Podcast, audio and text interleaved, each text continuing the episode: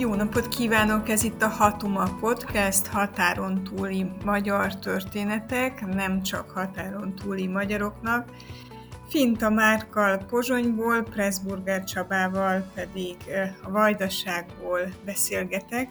Ott vannak beszélgetőtársaim, én Parászka Boróka vagyok, és Erdélyből jelentkezem be.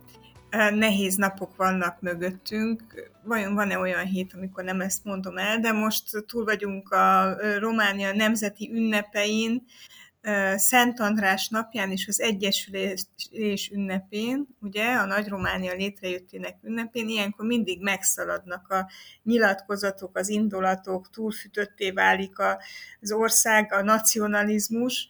Azt hittem, hogy ezt nem lehet fölülmúlni, de úgy néz ki, hogy Szlovákiában még ezeket a túlfűtött nyilatkozatokat, indulatokat is fölül tudják írni. Nagyon úgy néz ki, hogy egy általam politikai szellemnek tekintett ember rehabilitálódik, Robert Fico, nem is akármilyen segítséggel. Márk, mit láttok ti? Milyen, milyen szellemjárás? Szellemjárás történik? Hát, hogyha valaki azt mondja, mondjuk tizenkét-három évvel ezelőtt, hogy a magyar külügyminiszter azt mondja a sajtótájékoztatón, hogy a magyarok tisztelettel tartoznak Robert Ficónak, akkor nagy valószínűséggel körbe röhögik a külügyminisztert is, meg úgy általánosságban véve. Mindenki azt hiszi, vagy azt hitte volna, hogy kifordult a világ a sarkaiból. Mert hát ugye ez történt most így a héten, amikor Szijjártó Péter Pozsonyban járt, és találkozott mindenkivel, akivel, aki számít, és aki fönn van a politikai térképen. És hát Szijjártó Péter úgy gondolta, hogy Robert Fico is fenn van azon a bizonyos politikai térképen. Úgyhogy elment az Alkony utcába, a Szumrecsna utcába, ahol a Smernek van a, a főhadiszállása, a pártközpontja. A Smer a, a, az egykori, mondjuk így wannabe Fidesz Szlovákiában, és tárgyalt Robert Ficóval, és kiálltak egy közös sajtótájékoztatóra, és hát a leg, leges legnagyobb örök barátokként szerepeltek, illetve tündököltek, ami kifejezetten érdekes, nem feltétlenül meglepő. Tehát azt tudjuk, hogy a Fidesz kétezer-tizenkettő óta gyakorlatilag kifejezetten jó kapcsolatot ápol a Smerrel, illetve Robert Ficóval, megjelent rengeteg olyan kép, ahol közösen vágnak át mindenféle szalagokat, kifejezetten, hogy is mondjam, nem, nem erőltették a, a kényes témákat és hasonló dolgokat, nem, nem, nem próbálkoztak nagyon egymásnak venni, mindig ápoltak egyfajta ilyen eh, pragmatikus, lassan barátságnak eh, mondható kapcsolatot, és hát eh, ennek érdekében félretettek eh, tényleg nagyon sok olyan dolgot, ami viszont alapvetően eh, fontos a szlovákiai magyar emlékezetben. Ilyen dolog például mondjuk eh, Malina Hedviga eh, nyitrai, egykori nyitrai diáklány megverése, kétezer-hatban, amikor a Fico kormány, az első Fico kormány hatalomra került, annak az évnek a nyarán fellángoltak a nacionalista indulatok, és hát Malina Hedviget azért verték meg Nyitrán nagy valószínűséggel skinheadek, mert, mert magyarul telefonált. És Robert Fico volt az, Robert Kaliňákkal karöltve, aki kiállt akkor a sajtó elé, Robert Kaliňák ugye az akkori belügyminiszter, és kiállt a sajtó elé, és azt mondta, hogy Malina Hedvig hazudik, és hogy nem verte őt meg senki, legfeljebb önmagát verte meg, és hogy az egész egy hazugság, és igazából a Fico kormány megbuktatását, illetve alásását célozta ez az egész mindenféle hadművelet. És hát ugye mindenki emlékszik Szlovákiában Malina Hedvig kálváriájára, amikor megverték, és még ő még ellene emeltek vádat. De hát itt van a kétezer-nyolcas szurkolóverés és a Dunaszerdahelyi dac meccsén, amikor a szlovannal játszottak azon a bizonyos november elsejei rangadón, és a szlovák rohamrendőrök, ugye szintén Robert Kaliňák felügyelete alatt, illetve hatáskörében benyomultak a szektorba, a hazaiak szektorába, és összevertek egy csomó embert. Volt súlyos sérült is, és Robert Kaliňák nem adta ki a videófelvételeket, amiken esetleg látszott volna, hogy a szurkolók provokálták volna a rendőröket. És van számtalan ilyen történet. Itt van például a kettős állampolgárság témája. Szlovákiában ugye azért nem lehet kettős állampolgárság a lakosságnak, illetve az embereknek, mert kétezer-tízben Robert Fico volt az, aki explicite a magyar kettős állampolgárságról szóló törvény miatt megváltoztatta, módosította az állampolgársági törvényt, és emiatt nem lehet, most nem vehetik fel a, a magyar állampolgárságot azok, akik szeretnék, anélkül, hogy elveszítenék a szlovákot, mert, mert hogy elveszítik a szlovákot. Nagyon sok olyan ember, aki felvette, az ugye természetszerűleg feltétlen Fidesz hívő. Tehát én nagyon kíváncsi vagyok, hogy mondjuk Kubik László, aki a Szövetség a Közös Célokértnek az elnöke, egykori Vianova elnök, aki a Fidesz é pé listáján is indult annak idején, és az egyike volt azoknak, akik elvesztették az állampolgárságukat kétezer-tízben. Vajon mit gondol arról, hogy az ő választott politikai oldalának képviselője, a magyar külügyminiszter most azzal a Robert Ficóval pózol, és azzal a Robert Ficóval tapogatják egymást, vagy veregetik egymás vállát, aki annak idején elvette az állampolgárságát, és hát a Fidesz volt az, amely azóta sem idézőjelesen szerezte vissza ezt az állampolgárságot, mert hogy nem tudtak erről a dologról megállapodni a mindenkori szlovák kormánnyal, már pedig a mindenkori szlovák kormány az elmúlt csaknem másfél évtizedben általában Robert Fico vezetésével működött. Úgyhogy igen, meglehetősen erős képez, amikor Szijjártó Péter és Robert Fico összeáll és beszélget, és, és örülnek egymásnak. De hát megvan ennek ugye a, a maga oka. Tehát nem véletlen az egész összefoglalva. Itt kezdődik a, az izgalmas rész. De én azt hiszem, hogy Csaba ezt úgy hallgatja, ezt a történetet, mint a magyar-szerb barátság erősödésének és egymásra találásának egy pár történetét, vagy legalábbis láthatsz te itt azért hasonlóságokat, nem?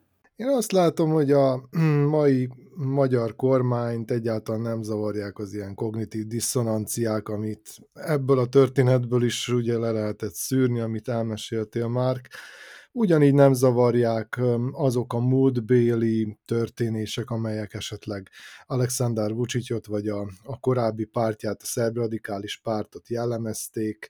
Nem zavarják azok a dolgok, amik történtek a kilencvenes években, e körül az ember körül, illetve a pártja körül. És egyedül az számít, egyedül az számít, hogy milyen hasonlóságot mutat a hatalomtechnikájuk, a módszereik, amelyekkel élnek, és gyakorlatilag nincs itt semmiféle ideológiai közelségre sem szükség, talán még az egyetlen föltétel úgymond ahhoz, hogy a magyar kormány partnernek tekintse az adott politikust, az az, hogy jó kapcsolatai legyenek Oroszországgal. Na hát most ez is megvan, úgyhogy ilyen tekintetben én egyáltalán nem vagyok meglepődve sem azon, hogy, hogy Ficóval keresik a kapcsolatokat, és, és abszolút elfelejtik neki mindazt, ami a múltban történt.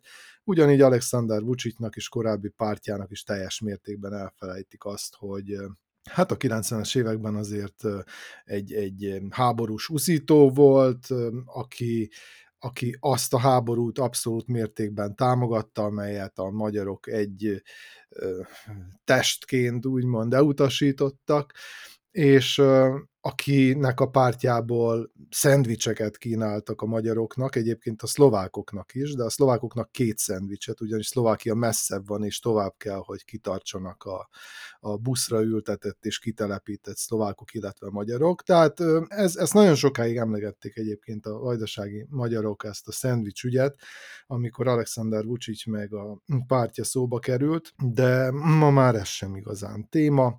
Azt számít, hogy Orbán Viktor támogatja őt, hogy nagyon jó kapcsolatokat ápolnak, hogy maga Szijjártó Péter részt vett korábban az egyik párt rendezvényén a szerb haladó pártnak, Aleksandar Vučić pártjának, és egy nagy gyűlésen tulajdonképpen felszólalt, egy kampány során, és azt mondta, hogy ha, szerbül egyébként, azt mondta, hogy ha ő szerb volna, akkor biztos, hogy a szerb haladó pártra szavazna.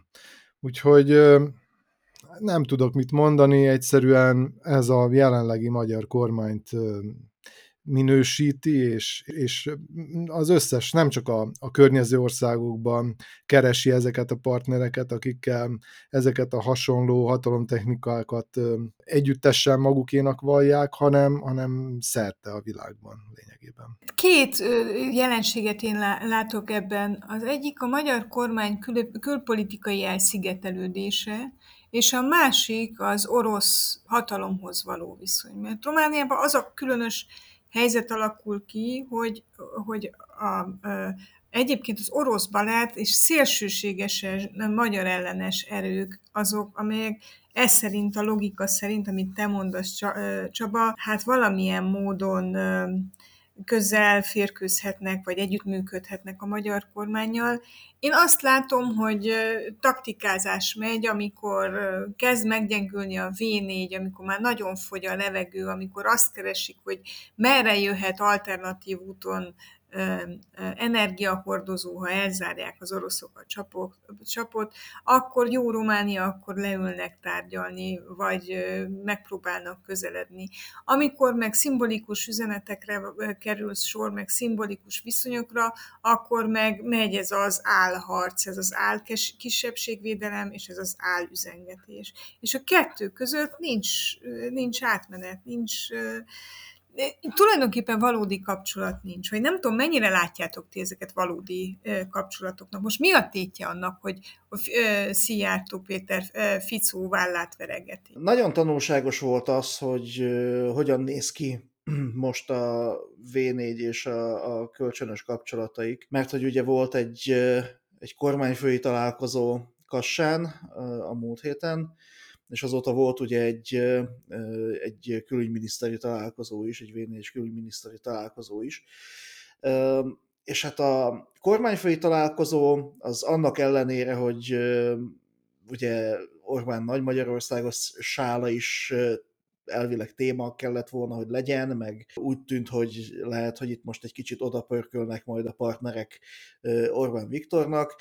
Tehát ehhez képest ez nem történt meg, tehát uh, tulajdonképpen az történt, hogy uh, Orbán azt mondta, hogy take it easy, és, és mindenki lenyugodott, és, és, és hagyta az egészet a fenébe, és próbáltak valamiféle uh, pragmatikus uh, közös nevezőre jutni a felek. És ugyanez látszott tulajdonképpen a külügyminiszteri találkozón is, ami, ami szintén arról szólt, hogy elhang, elhangzottak talán kicsit élesebb megnyilvánulások is azzal kapcsolatban, hogy Orbán Viktor, illetve a kormánya tulajdonképpen mit csinál, de ez sem volt olyan valami áttörést jelentő dolog, vagy valami, valami meghatározó ezekben a kapcsolatokban. Mindenki a diplomácia nyelvén elmondta a véleményét, és aztán tudomásul vette a, a dolgok menetét, ami minthogyha egy ilyen előre megírt forgatókönyv szerint menne, és az az előre megírt forgatókönyv az arról szól, hogy mindenki kivár, és várja azt, hogy, hogy tényleg valami olyasmi történjen, ami meg tudja változtatni ezt az egész helyzetet. Kicsit gunyorosan jegyezném én meg ilyenkor, hogy ilyen az, amikor középkorú fehér férfiak politizálnak, és éppen nincs kedvük, mert tulajdonképpen erről szól az egész. Nincs kedvük politizálni, nincs kedvük konfliktust vállalni, nincs kedvük elvek mellett kiállni, és ezért ilyen szempontból a tét kérdése is érdekes és, és, és jó kérdés, mert egyszerűen még a tétet sincs kedvük túlzottan megállapítani ezeknek a politikusoknak. Rettentően óvatoskodó helyzet ez. Bizonyos szempontból érthető, mert benne van a pakliban az, hogy ez az akkor, amikor érdemes pragmatikusan politizálni, illetve el lehet adni, nem is azt mondom, hogy érdemes, hogy amikor el lehet adni a pragmatikus politizálást a, a, az elveken felül, de az, hogy, hogy, hogy ennek lenne bármilyen komoly tétje a szájkeretén kívül, tényleg fogalmam sincs. Csaba, én nem először kérdezem tőled, hogy, hogy tulajdonképpen mi a haszna a szerb-magyar barátkozásnak. Magyarországon látjuk, el lehet mondani, hogy szerb barátaink. Mikor kevés a barát, akkor egy ilyen mondat megnyugtató tud lenni, de De Szerbiában ennek mi, mi a következménye a, a, a nagy szerb társadalomra és, és rátok, magyarokra nézve? Hát nézd, nyilván szerintem Szerbia szempontjából sokkal fontosabb ez a kapcsolat, ami Magyarország felé irányul, mint, mint, mint fordítva. Nyilván Magyarország láthat bizonyos beruházási lehetőségeket Szerbiában, vagy, vagy egy olyan partnert, amely hasonlóképpen próbál helyezkedni, vagy kétkulacsos politikát játszani, mint Magyarország. Bár ugye ez a kétkulacsosság is azért, valljuk be, az érzelmek szintjén nem kétkulacsosság. Itt, amikor, a, amikor az érzelmi politizálásról beszélünk, akkor itt Szerbia egyértelműen Oroszország pártján áll, és a kelet pártján áll. Amikor persze racionális érvek kerülnek előtérbe, akkor azért nagyon fontossá válik az Európai Unió, a pénzével természetesen, és azzal a perspektívával, amely még több pénzt hozhat Szerbiának. És, hát, és Magyarország ebben az Európai Unióban, amely számunkra, vagyis Szerbia számára pénze miatt fontos, meg hát azért, mert a kereskedelmi kapcsolatoknak is a túlnyomó részét az Európai Unió országaival bonyolítja le Szerbia, a legtöbb befektető is onnan érkezett.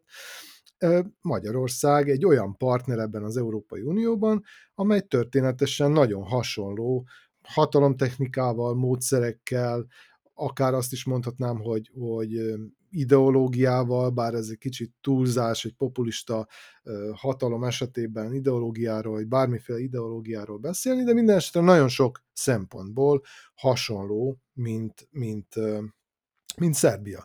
És ráadásul ennek az országnak van egy olyan embere az Európai Bizottságban, aki épp a, a bővítésért, az Európai Uniós bővítésért felelős, ugye Várhelyi Oliverről beszélünk, akivel Aleksandar Vučić kiválóan megérti, kiválóan megértik egymást, Várhelyi és Vučić, úgyhogy ilyen szempontból is egy fontos partnernek számít Magyarország, illetve egyáltalán a magyarság, mert hát itt úgy viselkedik már nagyon régóta a szerb hatalom az Európai Unióval kapcsolatban, ahogy, az, ahogy azt Magyarország is teszi, de hát ugye megteheti egészen addig, amíg Magyarországnak nem koppintanak úgymond az orrára, és, és azt gondolom, hogy, hogy tényleg a két hatalom olyan, mint két ikertestvér, és, és méghozzá egypetői ikrekről beszélünk, és ilyen esetekben szokás azt mondani, hogy ha az egyik fájdalmat érez, akkor azt másik is érzi, az egyikkel történik valami, akkor a másikkal is. Én egészen biztos vagyok benne, hogy ennek a két hatalomnak teljesen össze van kötve a sorsa. Ha... De most szálljunk le ezekről a ö, magas, hatalmi magassága, hatalmi és költői magasságokról, és fordítsuk arra, amire szoktuk, meg amire kell, pénzre ezt a dolgot. Mi van a zsebbe? A kisebbségi zsebbe. Én aggodalommal nézem azt, hogy például Szlovákiában, és mindjárt engedem, hogy folytasd Csaba a zsebben turkálást, hát a Közszolgálati Magyar Rádió igen kemény kihívások elé néz.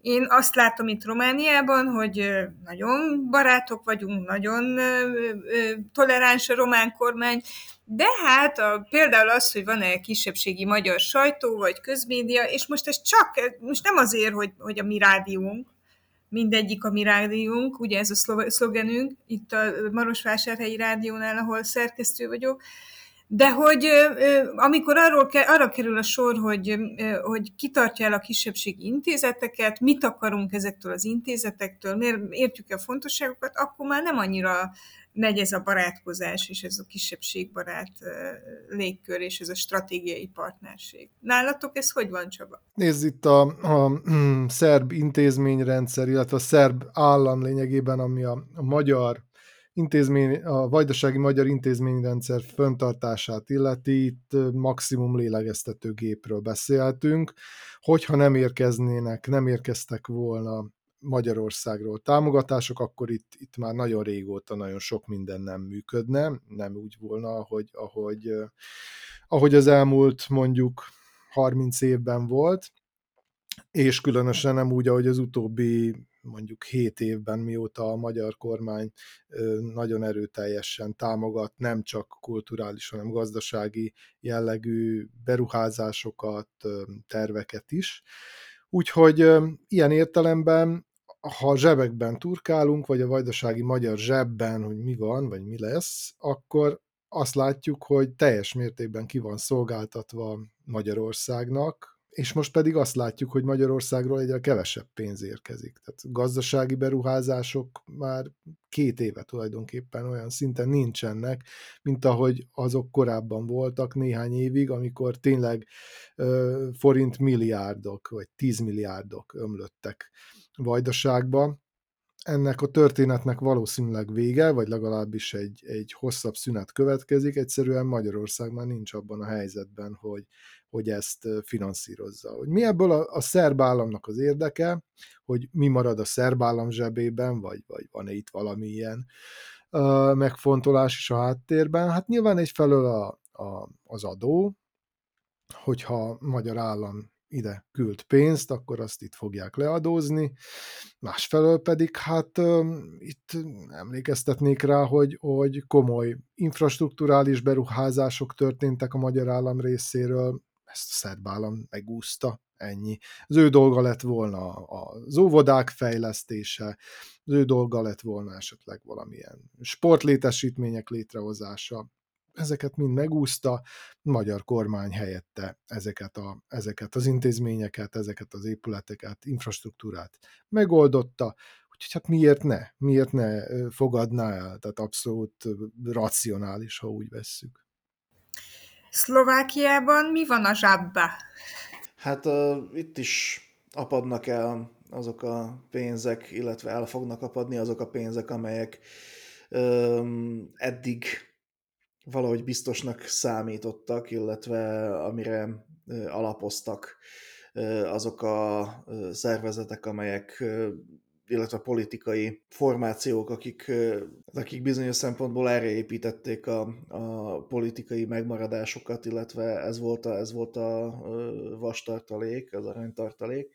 És ilyen szempontból tényleg nagyon nehéz értékelni azt, hogy tulajdonképpen mire is jó ez a, a magyar külügy, illetve a magyar kormány barátok után kapkodás a Szlovákiában, mert uh, vannak, vannak ennek a kapcsolatnak uh, valamiféle finomságai, tehát hogyha jó fej egymással a uh, magyar és a szlovák kormány, akkor lehet, hogy a szlovák kormány jobb fej lesz mondjuk azokkal az intézményekkel, amelyek uh, nemzetiségi érdekeltségűek, és lehet, hogy, lehet, hogy a pozitívabb légkör az segíteni tud, de ez most, most egyrészt nem erről szól, láthatóan nem erről szól, másrészt ezek a hatások általában mindig közvetettek, tehát nem arról van szó, hogy a, ha a magyar és a szlovák kormány mondjuk nagyon jó kapcsolatot ápol, akkor az automatikusan azt jelenti, hogy nem tudom, a, a szlovák nemzet és a, a magyar nemzetiségi adás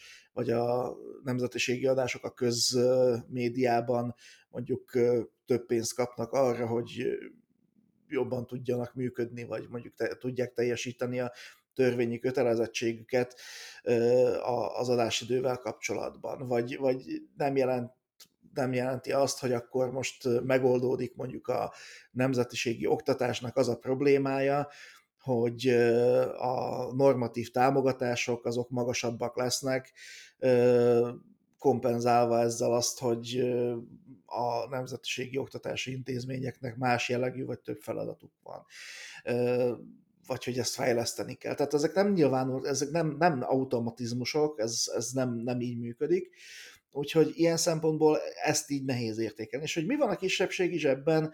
Hát az nagyon tanulságos, hogy a, szlova, a szlovákiai magyar politikum gyakorlatilag nem reagált arra, hogy a Szijjártó Péter Robert Ficoval sajtózott, erre gyakorlatilag nem érkezett semmiféle, semmiféle reakció, nem, nem érkezett valamiféle komoly elítélés, vagy, vagy olyasmi, hogy emlékeztették volna esetleg Szijjártó Pétert, hogy itt vannak olyan ügyek, amelyek azért nincsenek lezárva, úgyhogy ez a Fico barátság, ez nem biztos, hogy a legjobb ötlet. És az az izgalmas ebben az egész történetben így, hogy, hogy ebből teljes mértékben látszik az, hogy itt is, itt is kivárásra játszanak. Tulajdonképpen a szlovákiai magyar politikumnak lehet, hogy egy vascsővel is üthetnék a fejét, akkor se ö, reagálná le ezeket a dolgokat, mert arra számítana, hogy hát majd történik egy visszarendeződés, és akkor majd lehet, hogy... Tehát ne, nem, nem idegenítjük el magunktól azokat, akik eddig pénzt adtak, mert lehet, hogy pénzt fognak adni a jövőben is.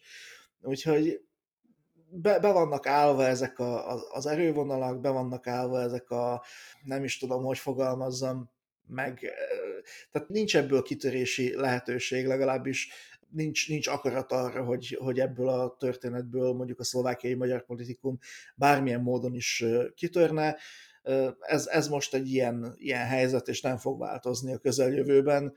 Szijjártó Péter akár örök hűséget is esküdhet Robert Ficónak, akkor se fog ez változni. Azt a következtetést vonnám le ebből, hogy hiába a diplomáciai kapcsolattartás, és hiába a kisebbségi érdekvédelmi szervezetek, tényleges és érdemi kisebbségvédelem nincs, vagy nagyon kevés van, vagy nagyon visszafogott.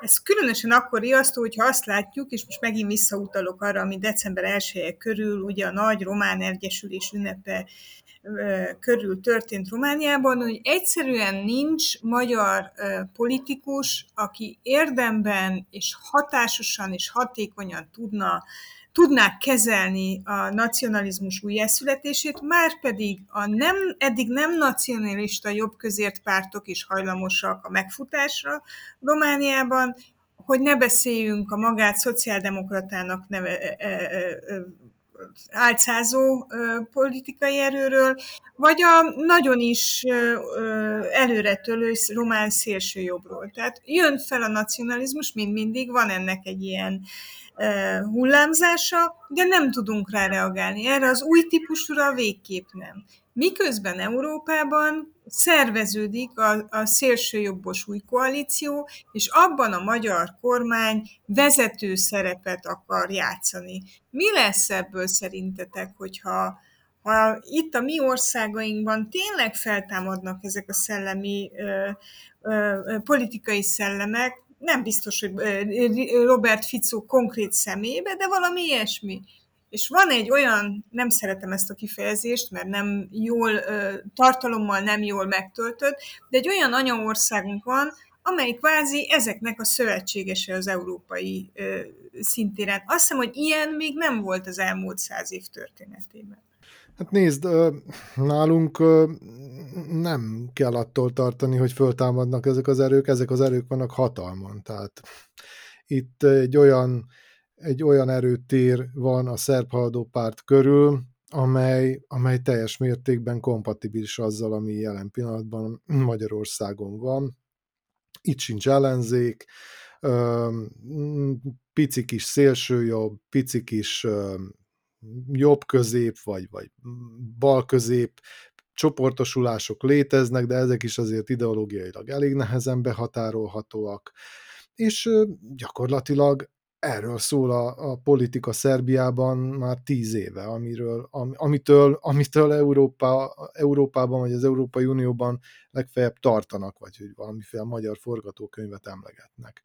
Úgyhogy én itt most nem tudok beszámolni a, a félelmekről, vagy legfeljebb annyiban, hogy ez a jelenlegi populista hatalom vesz-e valami olyan még negatívabb, vagy még, még nacionalistább fordulatot, amitől azért lehet tartani. Tehát mondjuk például nagyon sok jel utalt az elmúlt időszakban arra, hogy itt a nagy dilemma, ugye, hogy Szerbia akkor vajon egy újabb történelmi nemet fog mondani Oroszországnak, és, és teljes mértékben az ország vitorláit az Európai Unió felé fogja irányítani, avagy folytatja ezt a hintapolitikát, amit eddig, esetleg a harmadik opció, hogy vesz egy fordulatot, és azt mondja, hogy föladjuk az európai utat, és megyünk kelet felé, vagy hát nem tudom, hogy hogy jutunk oda, mert azért ott van Románia is, meg nem tudom, talán Ukrajna, amin át kellene valahogy hatolni ahhoz, hogy keletre érjünk, de mindegy. Az utóbbi időszak egyik legjelentősebb eseménye az az volt, hogy kinevezték Aleksandar Vulint a biztonsági tájékoztatási ügynökség, pontosabban hát röviden a titkos szolgálat élére.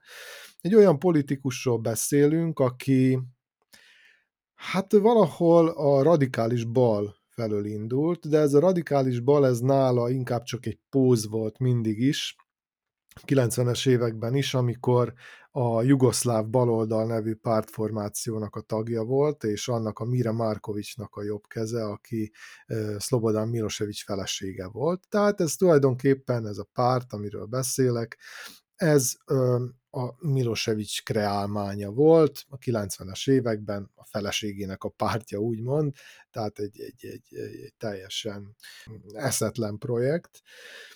És most ugyanez a politikus, aki valahogy átevickélt a kétezres évekbe, és aztán kétezer-tíz után, amikor Aleksandar Vučićtól összeállt, akkor egyre inkább, egyre komolyabb pozíciókat kapott. Volt már egyébként hadügyminiszter is, belügyminiszter, egyesek szerint ez most valahol egy ilyen leminősítés, hogy csak a titkos szolgálatok vezetője lett egy miniszteri pozíció, illetve két miniszteri pozíció után.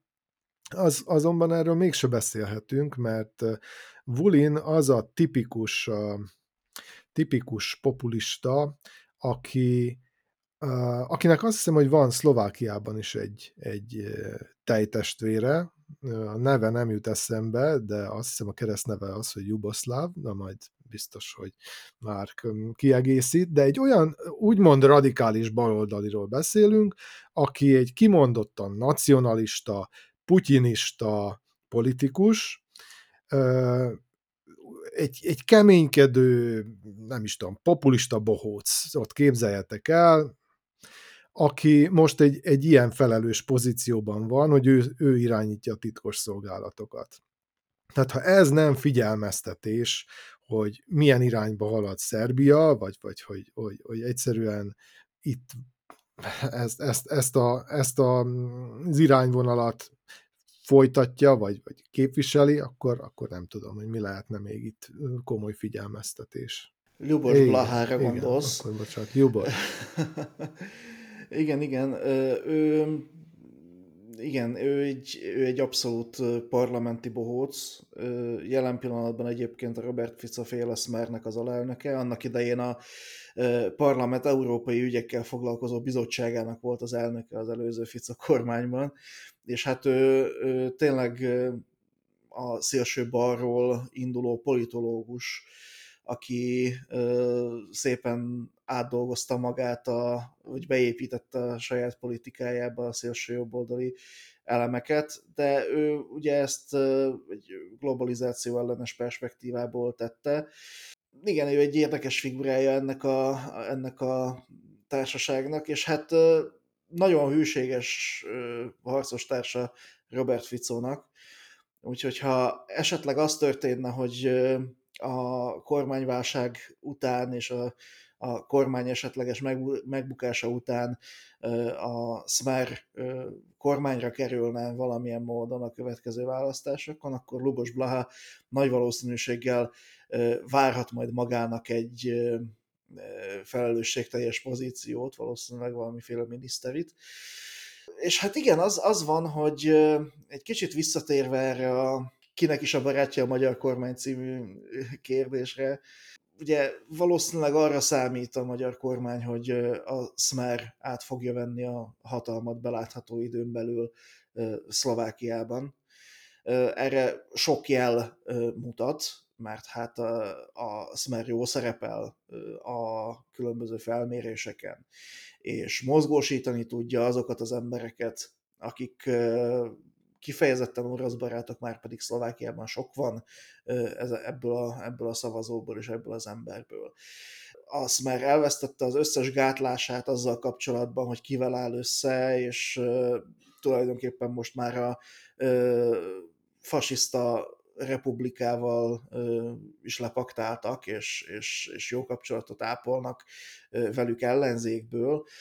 Ö, úgyhogy ö, itt alakul azért egy ilyen nagyon izgalmas ö, nacionalista szélsőjobboldali paktum, de hogy nem kézenfekvő az, hogy ezt ők be fogják húzni és meg fogják nyerni, az is biztos. Tehát tudni kell azt is, hogy nagyon sok múlik azon, hogy a Smerből kiváló politikusok, akik létrehozták a Halaszt, azok hogyan fognak viselkedni, ők is ellenzékben vannak, és most ők vezetik egyébként a... a közvéleménykutatásokat, ugye ez Peter Pellegrininek a pártja, aki annak idején a Fico kormány levezető miniszterelnöke volt, miután Robert Ficonak le kellett mondania az előző választási időszakban, és hát ő meglehetősen nagy népszerűségre tett szert. Viszont miután szakadt a Smer, és kiléptek belőle a, ezek a politikusok, akik a Halaszt meg alapították. Ők azzal a céllal léptek ki, hogy lemossák magukról egyrészt, megszabaduljanak egyrészt Robert Ficótól, aki egy kifejezetten autoriter ö, politikus, és hát a párton belül is ő volt az az ember, aki ö, megmondta, hogy merről fújjon a szél, és nem engedett ö, magához tulajdonképpen közel túl sok mindenkit. Másrészt meg le akarták magukról rázni azokat a botrányokat is, amik a Smernek a ö, több választási cikluson átívelő kormányzásából adódtak, és azokat a botrányokat, amelyek tulajdonképpen megrázták ö, a szlovák politikai térképet, ö, beleértve akár a Kuciak gyilkosságot is, ami ugye ö, az előző kormány válságához vezetett, és bizonyos szempontból Robert Fico visszaeséséhez és vereségéhez is, és hát új lappal akartak kezdeni, viszont hát ők annyira nem változtak meg, tehát nem lehet azt mondani, hogy a Smer, illetve a Halas az teljesen tiszta lappal kezdhetett azután, ami, ami történt, és hát mivel most náluk van, tehát ők most elfogadhatóra mosták magukat nagyon sok választó szemében, igazából eldönthetik azt, hogy ha megnyerik a választást, akkor kivel álljanak össze. És most nagyon úgy tűnik, hogy ők megpróbálkozhatnak akár azzal is, hogy olyan pártokkal kössenek majd koalíciót, hogyha tényleg előrehozott választások lesznek, akikkel korábban kifejezetten erős politikai ellenfelek lehetnek, és hát ez lehet a kulcsa annak, hogy megakadályozzák azt, hogy a Smer visszatérjen, illetve Robert Fico visszatérjen a hatalomba. Úgyhogy, úgyhogy nagyon bonyolult ez az egész helyzet jelen pillanatban, és nehéz, nehéz megállapítani azt, hogy melyik forgatókönyv valósulhat meg. Az viszont biztos, hogyha a Halas úgy dönt, illetve a politikai paletta demokratikus oldalán álló pártok közül ezek a pártok úgy döntenek, hogy az egyetlen lehetőség az, hogy a nacionalizmus, az explicit oroszbarát nacionalizmus visszatérésének az egyetlen gátja az, hogy összeálljanak a Halasszal, akkor elképzelhető, hogy az a forgatókönyv valósul meg, hogy összeállnak a Halasszal, és akkor Robert Fico ismét ellenzékbe kényszerül, és akkor ők meg kormányozhatnak egy... Nem tud, senki nem tudja megmondani, hogy milyen profillal kormányoznák ezt az országot, és hogy merre felé fújná a, a szél Szlovákiát, hogy enyhítene a, a, az Oroszországgal kapcsolatos jelen pillanatban nagyon restriktív politikáján, vagy, vagy Pellegrini úgy döntene, hogy akkor álljunk át arra a pozícióra, amit mondjuk Orbán Viktor képvisel. Nehéz ezt megmondani, de igazából a zavarosban halászásnak van most itt az ideje, és most ilyenkor jó mindenkivel jóban lenni, hogyha a magyar kormány perspektívájából vizsgáljuk ezt az egészet. És hát a szlovákiai magyar politikum meg, mint ahogy mondtam, nem fog megszólalni még akkor sem, hogyha vassővel ütik a fejét, mert ők is úgy gondolják, hogy most mindenkivel talán jóban kell lenni. Ez nagyon érdekes jelenség, ez a parlamenti bohócok és parlamenten kívüli furcsa szélsőségesek, mint hogyha az európai trumpizmusnak ilyen leágazásait látnánk. Szerintem erről még beszéljünk, mert Romániában is van erre elrettentő példa, és hát addig nevettünk ezeken az elrettentő példákon, míg itt találtuk magunkat egy tíz százalékos szélsőjobbos parlamenti párttal, román parlamenti párttal. De hát ezt folytassuk a következő adásainkban, attól tartok, lesz rá alkalmunk, és térjünk át másik kedvenc témánkra, a kisebbségi magyar érdekképviseletek pluralizmusára és demokratikus kínálatára, mert Pressburger Csabának van egy egészen friss, és hát hogy mondjam, nem túl szívderítő példája. Mi, mi folyik ott nálatok? Hát az a helyzet, nem is mondanám frissnek, mert a történet az a nyárra húzódik vissza, tehát maga a döntés az a nyáron megszületett, csak éppen elfelejtették róla a nyilvánosságot értesíteni, hogy megszűnik az a pártnak nem nevezném, egy civil szervezetről beszélünk, amely, amelynek egy időben volt olyan perspektívája, hogy esetleg váltóereje lehet a, a vé em es-nek. A Magyar Mozgalomról van szó, amely kétezer-tizenötben alakult, sok a vé em es-ből kizárt, illetve a vé em es-t otthagyott politikus, és mm, elég sok civil által alapított civil szervezetről beszélünk, amely különböző módokon részt vett egyébként választásokon is. Na, ez a, ez a civil szervezet bejelentette, illetve ennek a, az elnöke, aki közben, mint kiderült, még valamikor a nyáron lemondott az elnökségéről, mellesleg egy, egy televíziós műsorban elmondta, hogy gyakorlatilag megszűnt. megszűnt létezni a Magyar Mozgalom, legalábbis politikai tevékenységet a jövőben nem folytat, úgy fejezte ki magát, hogy szünetelteti, illetve felfüggeszti a működését. Hát, hogy mennyire eljelentéktelenedett itt minden, ami a politikai pluralizmust illeti, és mennyire egy egyeduralkodóvá vált a vé em es, és ugye ez az, ez az elsorvadás, elsorvasztás, hogy milyen fokozatosan ö, zajlott le, és jutottunk el odáig, hogy már annyira jelentéktelen az ellenzék, hogy már arról sem tudunk hónaponkon keresztül, hogy megszűnt. Ö, és egy, egy televíziós nyilatkozatból derül ki mindez. Úgyhogy formálisan van még egy párt a Vajdasági Magyar Szövetségen kívül, ez a Vajdasági Magyarok Demokratikus Közössége, amely gyakorlatilag a legelső magyar párt volt, ez a vé em dé ká, amely még kilencvenben alakult, de hát ez, ez egy, egy falusi gittegylet szintjén mozgó párt jelen pillanatban, tehát különösebb politikai tevékenységet nem folytat, néha hírleveleket lehet kapni tőle, de gyakorlatilag láthatatlanná vált. És a Magyar Mozgalom nyilván a tagságának, meg azoknak az embereknek köszönhetően, akik, akik alkották, tűnt egy olyan szervezetnek, mondom, nem ma, nem tegnap, hanem kétezer-tizenötben még ott az alakulásakor, talán fölveheti majd a versenyt a jövőben a vé em es-szel. És olyan fajsúlyos nevek voltak ebben a szervezetben, mint például Korhecz Tamás, aki jogász professzor, korábban a vé em es által delegált tartományi titkár is volt, egy nagyon fontos vajdasági tárcát vitt, vagy például Varga László, aki, aki szintén a vé em es-ből igazolt át, és aki hosszú éveken keresztül volt a vé em es-nek a parlamenti képviselője, egy rendkívül, mindkettő tulajdonképpen mindkettő politikus rendkívül fölkészült politikusnak és jogásznak nevezhető, és mindenki tudta, hogy nélkülük gyakorlatilag Magyar Mozgalom nincsen, és ezt a helyzetet nagyon jól, ügyesen és, és ravaszul kihasználta a vé em es. Kezdte először azzal, hogy Korhecz Tamásnak egyszerűen fölkínáltak egy olyan lehetőséget, hogy ő lehet az Alkotmánybíróság egyik tagja. vé em es jelölt erre a tisztségre, hát ugye mi lehet egy jogásznak a karrierjében fontosabb, mint hogy bekerüljön az alkotmánybíróságba.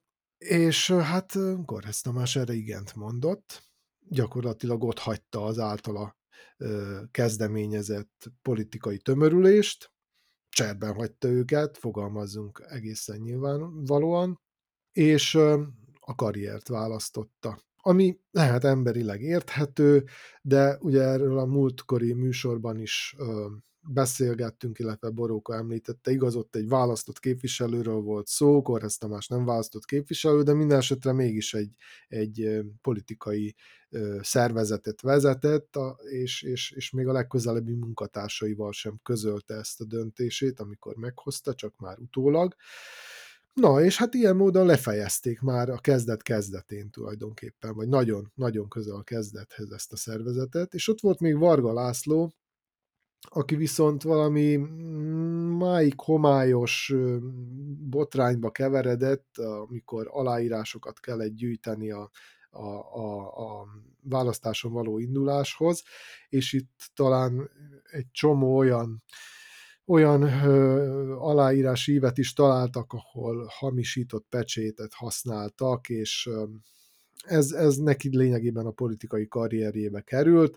Ma már abszolút nem nyilatkozik semmiféle politikai kérdésben, abszolút visszavonult, csak a civil szakmájának él, úgyhogy gyakorlatilag ez a szervezet vezetők nélkül maradt, és még egy ideig tartott ez a vergődés, egy lassú kimúlásnak voltunk a tanúi, és ez most megtörtént, mondom, még a nyáron, de magáról a halálesetről a napokban értesültünk. Hát így múlik el a vajdasági magyarság dicsősége, politikai dicsősége.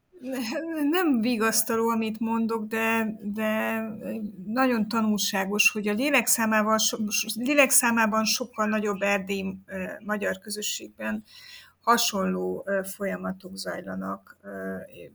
A legutóbbi botrány, amikor egy szélsőjobboldali párt politikus Erdélyben járt és akasztással fenyegetőzött, a számomra nem csak az erőszak miatt volt érdekes, hanem a nyilatkozatokból, meg a jelekből azt láttam, hogy a még oly virulensnek gondolt szélsőjobbos szervezetek is kínlódnak azért, hogy embereket szólítsanak meg, hogy, hogy felkeltsék magukra a figyelmet, hogy, hogy, hogy mozgalmakat építsenek. Tehát van egy olyan általános apátia, ami megkérdőjelezi azt, hogy szükség van, hát szükség mindenképpen van erdélyi magyar politi- vagy kisebbségi politikai szervezetekre, de hogy ezt az apátiát nem tudjuk, nem tudják áttörni semmelyik oldalon, az számomra egy, egyre biztosabb, vagy egyre ö, ö, elszomorítóbb, és azt látom, hogy ezek a politikai szervezetek, amik még vannak, ezek, ezek mögött sincs sem tömegbázis, sem tényleges politika, hogy ezek fantom szervezetek. A kisebb fantomok hamarabb halnak, a nagyobb fantomok úgy tesznek, mintha élnének, de hát valójában nem. Nem tudom, mennyire vagyok pessimista. Lényegében maga a hatalmi párt is szerintem egy fantom szervezet. Tehát olyan értelemben, hogy, hogy itt valami ideológiai alap, vagy nem tudom, valami olyan, olyan politikai idea, amit képviselne, ez összetartaná a tagságot, vagy, a, vagy, a, vagy azokat, akik ennek a pártnak meghatározó emberei, nem létezik. Tehát ezt, ezt láthattuk az elmúlt harminc évben Szerbiában is, hogy abban a pillanatban, hogy egy másik hatalom állt föl, és, egy, egy, egy, és az addigi vezető pozíciót betöltő párt elveszítette a hatalmát, nem az történt, hogy kaptunk egy erős ellenzéki pártot, amely aztán ö, váltópártként ott volt, és, és állandóan a sarkában, ö, a hátában, hátára lihegett a, a hatalomnak, hanem azt láttuk, hogy ez a párt nagyon gyorsan, rapid módon eltűnt a süllyesztőbe, szakadt, csökkent a támogatottsága, azok az emberek, akik addig a párt tagjai voltak, egy emberként szinte átigazoltak ahhoz a párthoz, amely újonnan került hatalomra, és ilyen, ilyen, ilyen, ilyen vízfejű pártok jöttek létre, hatalmas tagsággal, mondjuk a szerb haladó pártnak jelen pillanatban ezzel szoktak példálózni, hogy több tagja van, mint a németországi cé dé u-nak. Tehát félmilliós tagságról beszélünk, vagy még talán annál is többről. És ezek az emberek nem azért tagjai ennek a pártnak, mert ez valami annyira csodás ideológiát képvisel, és annyira fantasztikus, amit gondol a, a politikai közéletről, hogy hát ehhez, ehhez egyszerűen sorba állnak az emberek, hogy csatlakozzanak, hanem megélhetés miatt. Tehát megint ott tartunk, hogy a pártkönyvecske, és ne, Szerbiában nem most kezdődött ez, tehát félreértés ne essék, ez a szerb haladó párt legfeljebb csak tökéletesítette ezt a rendszert, nem ő találta ki.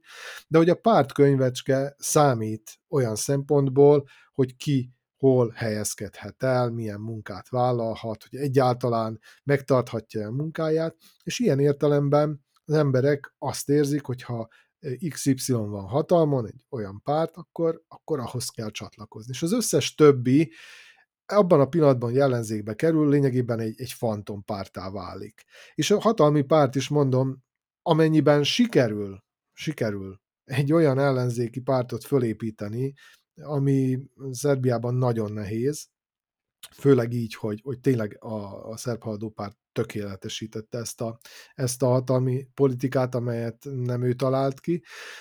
Nem látszik az, hogy bár, bármilyen erő lehetne, jöhetne, és fölválthatná ezt. De amennyiben megtörténik ez, aminek szerintem biztos, hogy külső körülményei. Külső körülmények hozhatnak ilyen változást, tehát úgy értem, hogy a, a világban történő dolgok, vagy a környező országokban történő olyan dolgok, amelyek hullámszerűen átcsapnának hozzánk is. Tehát amennyiben megtörténne, hogy ezt a jelenlegi hatalmi pártot leváltana egy másik erő, abban a pillanatban semmivé válna, ugyanúgy, mint ahogy az elődei. Mert semmi nem tartja össze. Fantompárt lényegében. Van-e élet, politikai élet a politikai halál után? Ez lehetne a mai adásunk kérdése. Robert Fico és a szlovák nacionalizmus feltámasztása és megerősítése után arról beszélgettünk, hogy hova lesznek a pluralitást ígérő kisebbségi szervezetek. Még egy ígéretet tegyünk, jön a karácsony, jön a szilveszter, és megpróbálunk olyasmivel szolgálni hallgatóinknak, amely, ami reményt és jó kedvet ad az évvégéhez, évkezdéshez. Ez az év kisebbségi gondolatokban gazdag volt veletek, úgyhogy köszönöm szépen a mai beszélgetést. Pressburger Csaba a Vajdaságból, Finta Márk Felvidékről jelentkezett be, a kutyaugatást Erdélyből Parászka Boróka exportálta. Podcastünk most is visszahallgatható lesz a podcast csatornákon. Nagyon várjuk visszajelzéseiket, köszönjük figyelmüket, viszonthallásra!